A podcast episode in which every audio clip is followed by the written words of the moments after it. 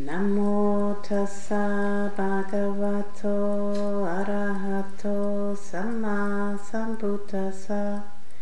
Namo tassa bhagavato arahato samma sambuddhassa. Namo tassa bhagavato arahato samma sambuddhassa.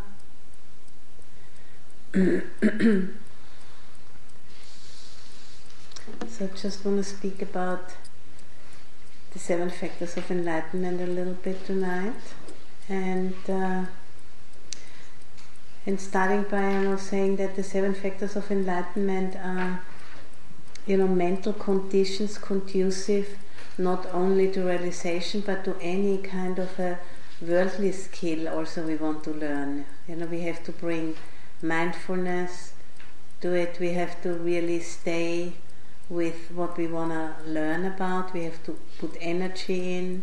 We have to collect the mind, and we have to bring, you know, all seven factors of enlightenment are necessary. Even you know, if you're learning to drive a car or learning an instrument, if you're not putting really your heart into it, you won't be able, you know, to learn any skill. And uh, meditation is is not an exception. It's just in many ways also the same process of learning a skill. And uh, I just want to start with with a quote from the Anguttara Nikaya, one of the four big books in the Pali Canon. And you know, this quote brings it home how important those factors of enlightenment are. Whosoever is emancipated from the world does so by removing the five hindrances, firmly establishing the mind in the four foundations of mindfulness, and cultivating the seven factors of enlightenment. And I'm quite sure you have all heard about the five hindrances because we all experience them a lot of the time. And then the four foundations of mindfulness, which is the basic template of the Buddha's teaching about you know how the mind works and how to meditate basically. Foundation of body feeling tone state of mind and phenomena. And you know and if we manage you know to train our mind in those four foundations of mindfulness then the hindrances will at least temporarily you know be uh, be not present. And then when the hindrances are not present then the seven factors of enlightenment are present. And i want to speak about that that process tonight so you know the first point is to understand, you know, the key of what we really have to do in the meditation is, and what the meditation is, is uh, why we are doing it is is to untangle like a web of assumptions, you know, which which gives us that feeling and, and very strong kind of experience of that there is somebody there, you know, uh, what, what we call an ego. And then if we are really you know working with those four foundations of mindfulness there is an increasing kind of letting go and an increasing deeper and deeper understanding that there is no nobody there. But it's it's a it's processes you know in nature. And through kind of applying ourselves in the way the Buddha has been teaching us, this becomes increasingly clearer. And and one way, you know, how we can summarize that increasing clarity is that the seven factors of enlightenment becomes become stronger and stronger, because you know we all are born, you know, with those seven factors of enlightenment in seed form in our minds, and then through the practice we we start to strengthen them in the way, you know, like you would go to a gym and strengthen your muscles. If we are applying the meditation teachings of the Buddha, we are basically strengthening those seven factors of enlightenment until you know, they are completely perfected, which then, you know, is another way of of saying, you know, of speaking about full enlightenment when those seven factors of enlightenment are completely perfected. And all of us, you know, we are somewhere on that trajectory, training ourselves in that way. And, uh, you know, and through that training, slowly but surely, you know, it alters the sense how we experience ourselves. You know, we become aware, you know, that we are not like unchanging entities, but that this is a process is going on. And we can observe this process on all four different foundations of mindfulness. You know, the first one, the body. You can you know look at the, the body is not a unchanging thing, and the Buddha has has given us many different you know ways how we can look at the body and then you know look under the surface of what meets you know our eyes.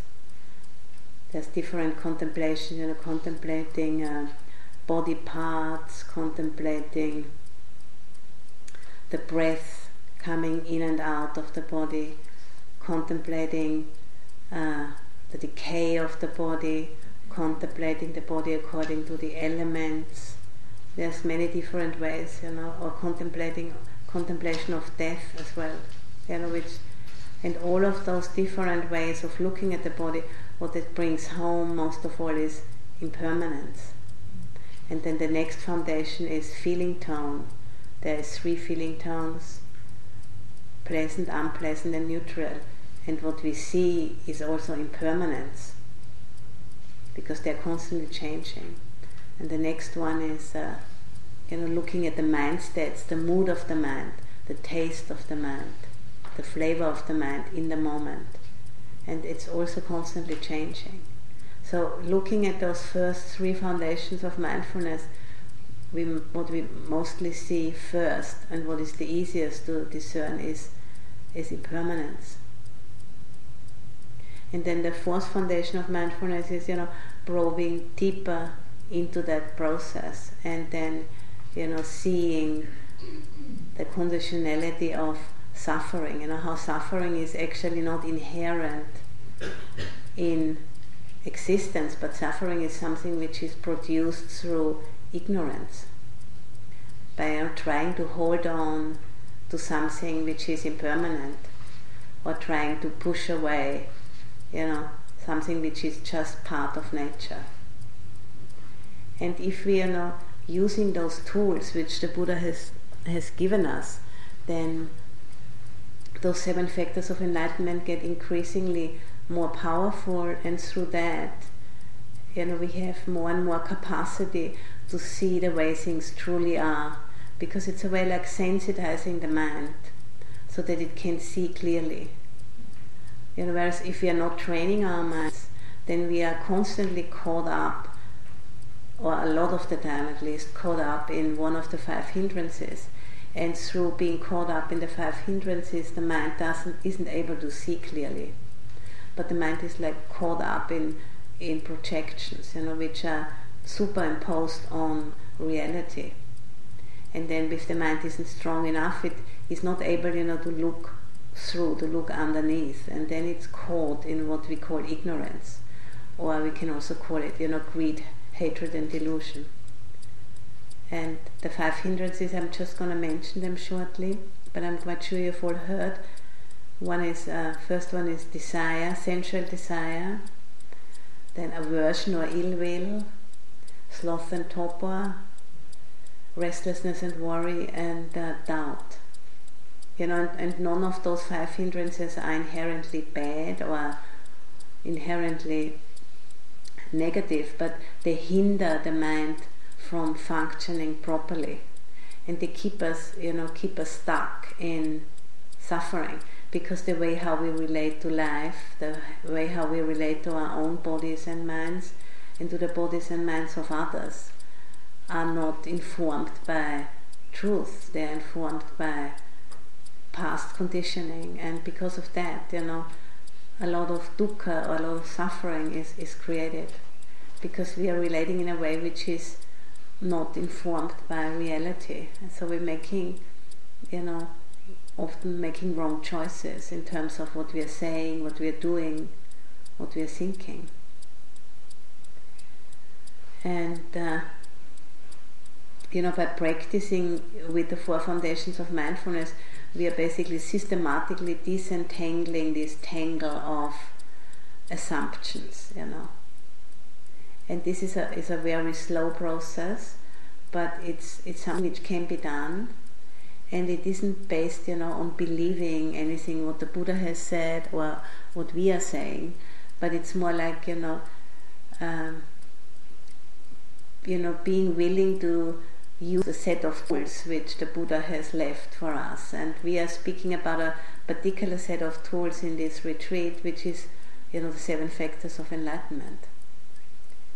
And and these seven factors of enlightenment, they are not, you know, telling us the way things are, but they're giving us tools so that we can find out for ourselves through our own experience. And that's the way you know that's why they are transformative because we can experience it within our own bodies and minds the way things truly are. And then when you have seen something for yourself you, you know it. And then even you know ignorance is not permanently removed because we are not yet fully enlightened but still you know if you have seen a glimpse of truth you will not forget that you know we call it an insight it's the same, you know, there's a, a imagining a, a, dark room, you know, which has been dark for a million years. If you are, you know, lighting a candle, then you can see, no matter how long it has been dark, you know, and then even the candle goes out again, you have seen what's there. You won't forget it. So, and this is, you know, how, how the practice works. To use those tools and and uh, you know use them in a creative way in a way which fits for you and for your predicaments for your karmic predicaments. But there's a certain kind of um, template to it and it's it's really not complicated. It's actually you know very simple very straightforward but we have a tendency to complicate everything because of ignorance. And this is why we have a, a template, we can always come back to that again and again and step out, you know, of the stories and of the past conditioning which we are, you know, so um, attached to. Because it's just a very strong, we have all developed very strong habits, you know, over this life and over previous lifetimes.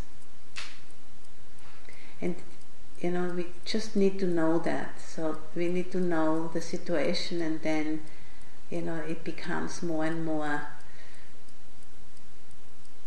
clear, you know, why we need like a framework in order to approach the tangle. Because you can't just like kind of start pulling at it because then it gets more tight, you know. There has to be like a way how we can hold it and allow it to unravel by, you know, by approaching it in the right way. And uh, you know, and what becomes increasingly clear is the grasping, you know, which we are experiencing, you know, the the dukkha, the contraction, the kind of the wanting, is not something which is done by a self which resides in the head or somewhere, you know, but it's actually the opposite, it's the other way around. It's the grasping which produces that experience of self. And once that is, is, is understood, you know, to a certain degree, there's more freedom there.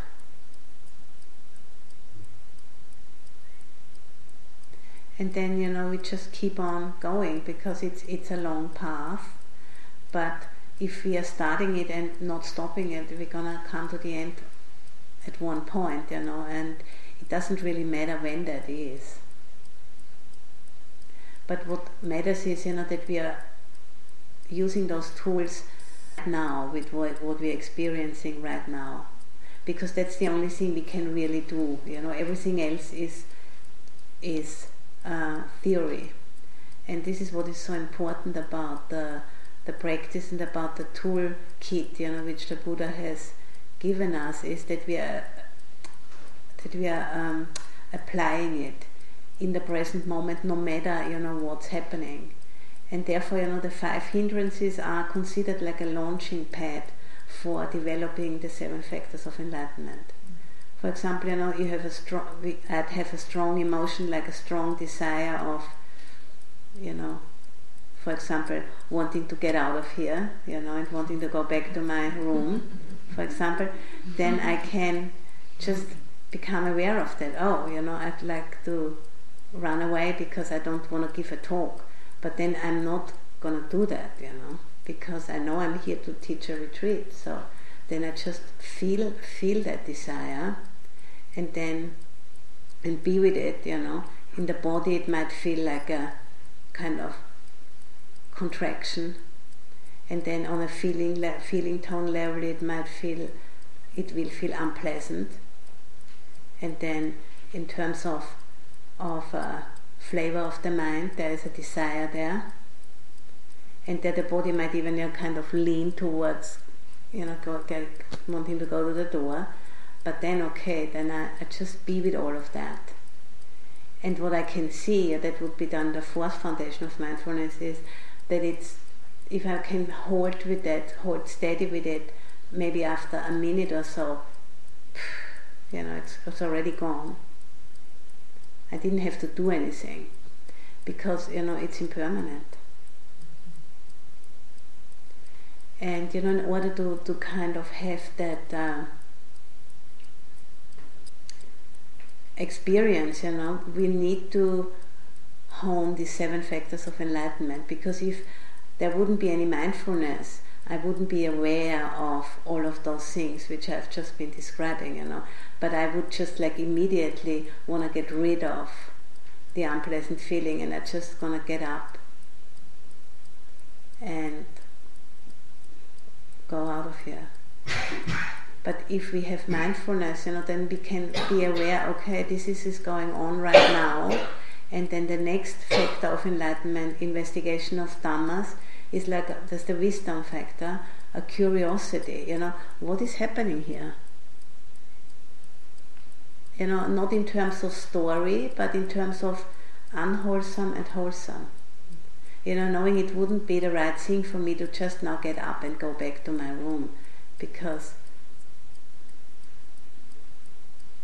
you know, I have made a commitment to teach this retreat and I'm here with the sisters, and Laura is here. She wouldn't be very happy if I would just run away now, and then she wouldn't, and all of those things. So that it wouldn't be a wholesome thing for me to just disappear now. So okay, then I'm gonna stay. And then you know, in order to kind of stay with my experience long enough, I need some energy, you know, because otherwise the mind just goes for the easiest thing. So there's energy. There's the third foundation, uh, the third uh, uh, factor of enlightenment. And then, you know, energy arises, and because of that, you know, there's capacity to stay with the experience, and then a certain amount of, you know, through staying with the experience, a certain amount of sometimes, you know, it's it's called piti in the Pali word, which is it's called rapture, which is maybe a bit of a strong word, you know. But for example, if you can hold steady with your experience, there's a sense of contentment comes up, you know, of being really in the present moment, not constantly leaning into the future or leaning into the past, just being really here. A sense of contentment and stability of just really being where you are. And then tranquility comes from that. You know, if the the joy or the contentment which comes up by being in the present moment suits the whole system, you know, the body and the mind. and then tranquility is the next of the seven factors of enlightenment which arises.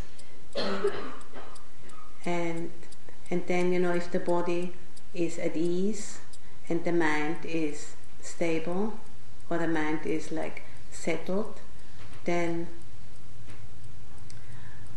the next factor arises, which is in Pali it's called samadhi, and uh, we can also, you know, um, translate it as a, the mind is really collected. The mind is uh, is um, collected in the sense of, you know, if you're wanting to make a fire, you go out and you collect a few pieces of wood. So, you know, all of the pieces of the mind are just like on one heap. And this is a sense of stability. And then, you know, that feeling of stability and being really grounded and fully here, the next factor arises, which is um, upekkha or equanimity or equipoise. And then, you know, if there is equanimity, then our capacity, you know, for mindfulness increases. And then, you know, it continues again. So it's like a, it's a sequence, you know, which, which kind of goes deeper and deeper into reality, we can say, you know. And then if there's equanimity, there's more mindfulness. If there's more mindfulness, there's more capacity for investigating what's really happening. And then again, you know, energy increases, then there is more contentment or joy, and then more tranquility, more collectedness of mind, equanimity increases, and it's like an increasingly strong strengthening of those seven awakening factors towards perfection. And it all starts, you know, with just being aware of the hindrances, really. So the hindrances are not something negative, you know, but they are where we are starting. And we use those hindrances, you know, for as a, as a fuel for the awakening factors or as you sometimes also compare to like a compost, you know, which you, you won't throw that away because you need it for the garden. You need the weeds, they have a function because they can be used for through the transformation process, they can be used as nourishment. Because if we wouldn't be lost in the hindrances and we wouldn't experience that that dukkha, you know, which that produces, we wouldn't have any motivation actually for developing the factors of enlightenment. And uh, it's like a fine tuning of the mind, you know, starting with the hindrances, starting with the dis- like when you tune, or I don't know if one is doing that still today, but in the olden times, you know, tuning a radio. First, you start with the dissonance. You know, you know, there's something, there's some energy there, even if it's not balanced in the right way, and then you start tuning it, you know, and until there is some harmonious something coming out of the radio, and that would be, you know, an increasingly harmonizing of of the mind, which is one way how we can uh, speak about the seven factors of enlightenment, and you know, it's a of it's and it has been, you know, in the scriptures spoken also that those seven factors of enlightenment have a, a, power to heal the mind. And this chant, which we have been doing today, also speaks about, you know, that those seven factors of enlightenment were also used to um, heal people on a physical level. And there's a few sutras where, where it's spoken about that uh, even the Buddha himself, you know, has been ill once and was has recovered after those seven factors of enlightenment were um, recited to him, and also his disciples Moggallana and Kassapa. And then sometimes it's also uh, the seven factors of enlightenment are also compared to seven treasures, like seven treasures of a wheel turning monarch which is like a mythical figure, you know, in the in the Buddhist uh,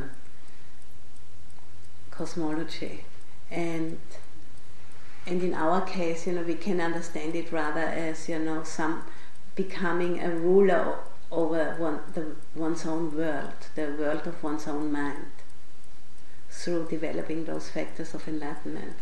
Because if we are not, you know, understanding how the mind works, we will be constantly lost in the uh, five hindrances, which you know are like stories about the way things are. And the seven factors of enlightenment, you know, when those stories are not active, the seven factors of enlightenment are present. And then we are with the direct experience of what is happening right now.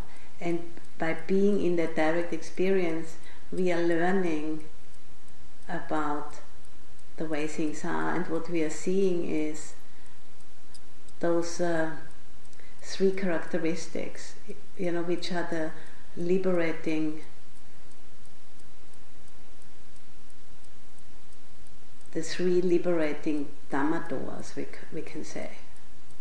You know, seeing impermanence, seeing unsatisfactoriness, and seeing not self of all phenomena, you know, which we can experience all share these three characteristics. And you know, and this is what we uh, this is what the four factors, the, the you know, the um, meditation in the four foundations of mindfulness. This is what we increasingly becomes clear. You know, the, when you are looking at your experience in those four foundations of mindfulness, this is what becomes clear. Those three characteristics and this is what is you know freeing us from being lost in the tangle because if we are looking at experience in that way we are you know weaning ourselves off from being so dependent on all of those stories about experience but we are having you know a greater and increasing capacity to to see those three characteristics in whatever is happening in our lives. And and then you know when we have cultivated a certain capacity you know of uh, being in the present moment and when something happens you know we are immediately the mind remembers oh whatever it is you know, pleasant or unpleasant or neutral. Oh, it's impermanent. And that gives an immediate sense of of freedom, you know, and, and a sense of, you know, I don't have to fight with this experience because it's impermanent. And it's not like just an intellectual knowing, but it's it's a, a real deep faith in it, which doesn't come from believing it because the Buddha said it or we have said it, but it's it's it comes from a very deep knowing.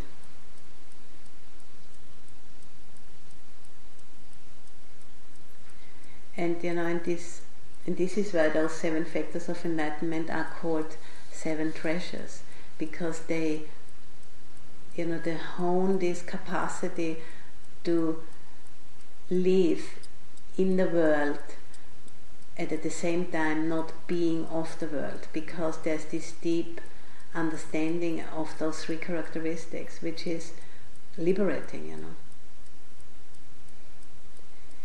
And uh,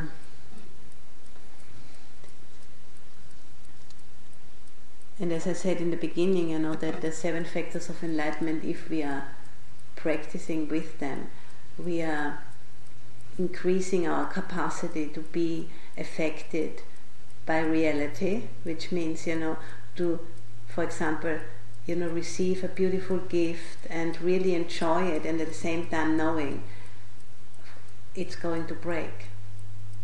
And that doesn't take anything away, you know, of the beauty and of the joy and of the of the pleasure of having this thing. But at the same time, we also know we don't know how long it's going to last. and, and through the practice, you know, we, we are increasingly are able, you know, to live in this way, you know, that we can enjoy what we have, what we can endure, you know, what we have, depending if it's pleasant or unpleasant, because at the same time we know it's impermanent, it's unsatisfactory, it's it's out of our control, it's empty of a self.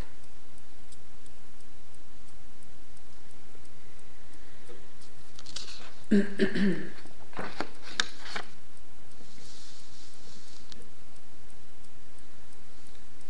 then I want to speak a little bit more maybe about the, the sequence. So the ma- mindfulness is, is the foundation of the sequence. It's the first of the seven factors.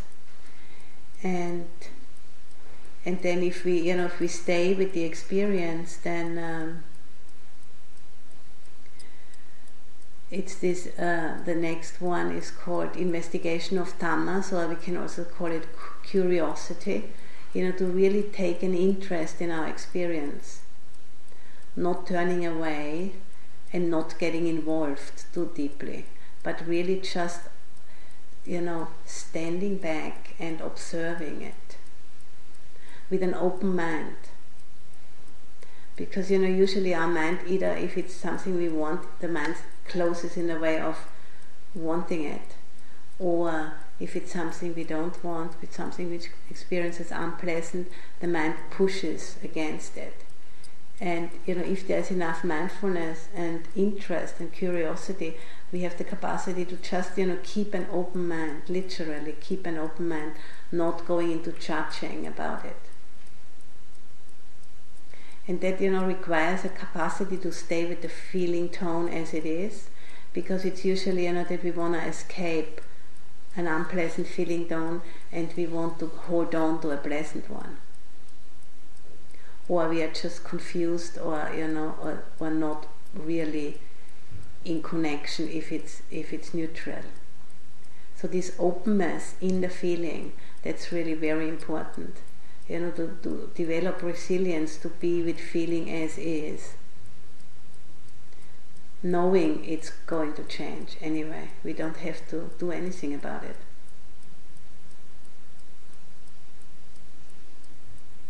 And then, you know, if we have a, a capacity to do that, then a sense of contentment or joy arises naturally. Because it gives a sense of, you know, not having to constantly control our lives it gives a sense of feeling, you know, uh, a, sense of strength, really, and and a sense of uh, capacity. You know, we don't have to constantly be on the outlook to see how we can manipulate our lives.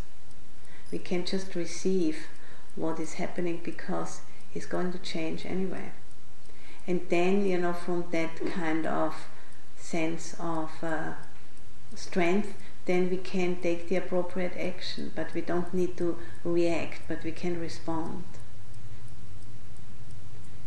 and and that gives a sense of uh, contentment and and then through the contentment you know that's kind of oiling the wheels is smoothing the whole system and then the system kind of becomes tranquil. It's like another surface of the lake which has like all of those ripples and we can't really see clearly.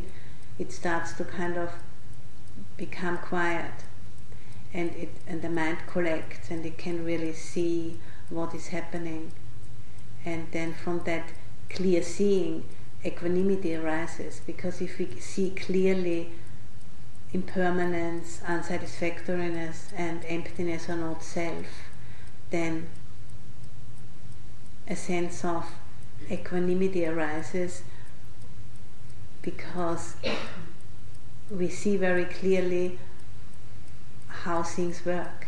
We see very clearly, you know, how nature operates.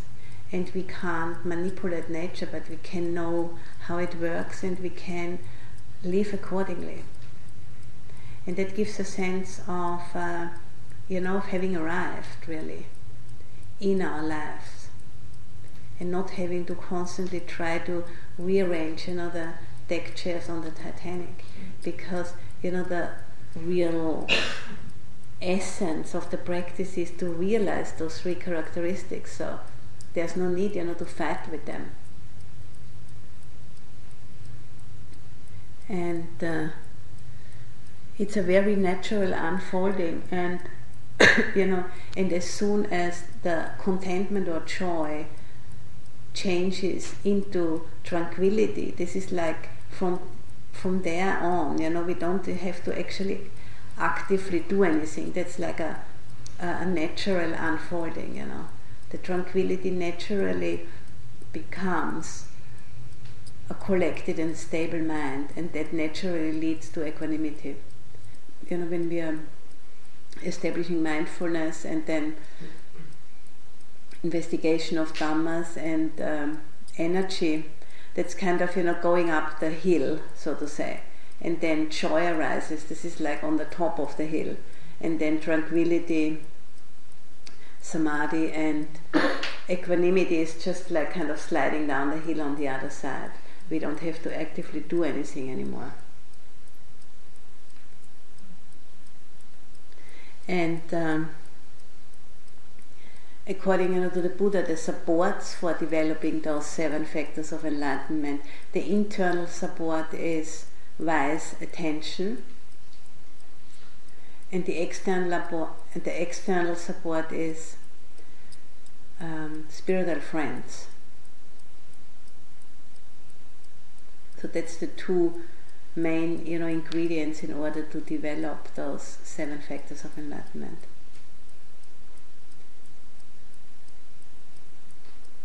And uh, I've brought a poem also from, maybe you've heard of the Therigatha, which is an anthology of poems from the first uh, enlightened nuns who have lived, you know, the, the bhikkhunis who have lived at the time of the Buddha. And there have been several translations made, you know, from those poems. And I'm going to read from uh, a translation which has just been um, made over the last year by a friend of ours, and it's rather an adapt- adaptation of, of those poems, and and I really find them very very beautiful. And the book will come out next year. I'm just going to share with you one of the poems by by. Her name is Jenta which means conqueror. And this poem speaks about the seven factors of enlightenment.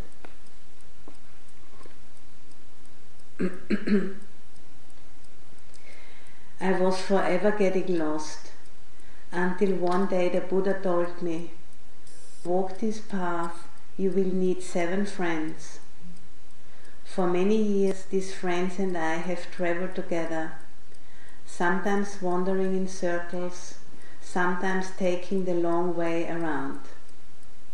There were days when I thought I couldn't go on. There were days when I thought I was finally beaten. It's scary to give all of yourself to just one thing. What if you don't make it? Oh, my heart, you don't have to go it alone. Because you have those seven factors of enlightenment train yourself to train just a little more gently. So just read it one more time. I was forever getting lost until one day the Buddha told me to walk this path you will need seven friends.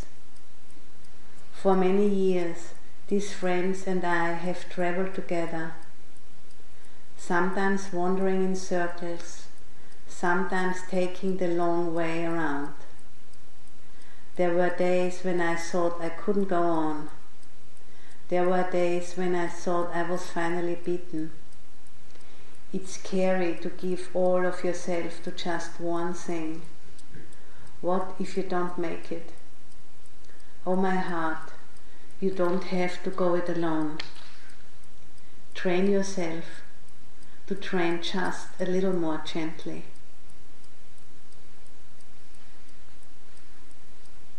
You know, and this train yourself a little more gently is basically, you know, open to the feeling tone of the experience and don't think, you know, that there's anything wrong if it's unpleasant. And don't think that it's right because it's pleasant. Because we have somehow this inbuilt kind of connection, you know. We think if something is unpleasant, it's because we did something wrong or there's something wrong. And if something is pleasant, we think we need to have more of it because that's the right way to go. And sometimes it can be, but it's not like an automatic equation, you know, we can rely on. But it's something to really make some space around it and, and let it reveal itself.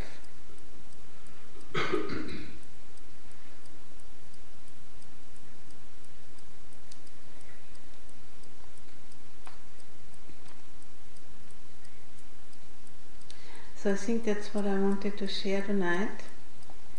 And uh, so there's those two supports. Wise attention is the internal support, and spiritual friends or wise friends is the external support. And you know, the friends are here, we can see each other, and you just need to do the wise attention bit. It's actually only one thing you know you, you need to do. It's not rocket science really. But it can be unpleasant sometimes and it can be boring. And sometimes it is pleasant, you know, and to just be making space for this feeling time, that's really the crux of the practice. You know, that's where where we stumble. And my first teacher, Ajahn Buddhadasa, you know, he always said, the whole world is running after pleasant feeling and, and running away from unpleasant feeling, and that's really what's happening, you know. So, that's something to consider for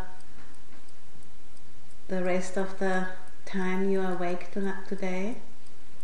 And, you know, using everything as, as a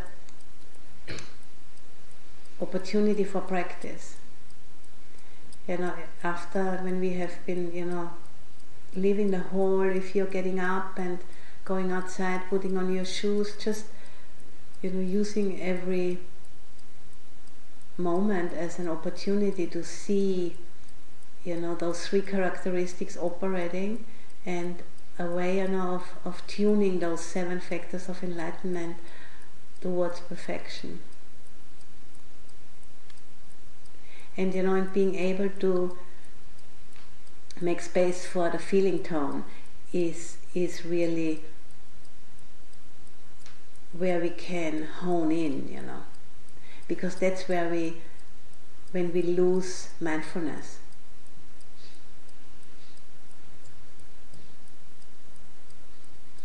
And you know we are all born in the human realm and the human realm is all about feeling.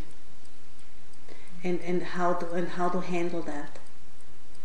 and it's not easy, you know, this is why we have such a huge amount of teachings. There's so many different spiritual teachings because it's not easy, you know, to go mostly we, we go very quickly unconscious.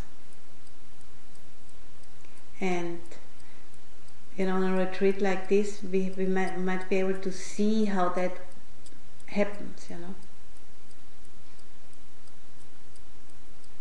and then maybe we can keep conscious you know just a little bit longer and a little bit longer and a little bit longer. And that's you know all we can do.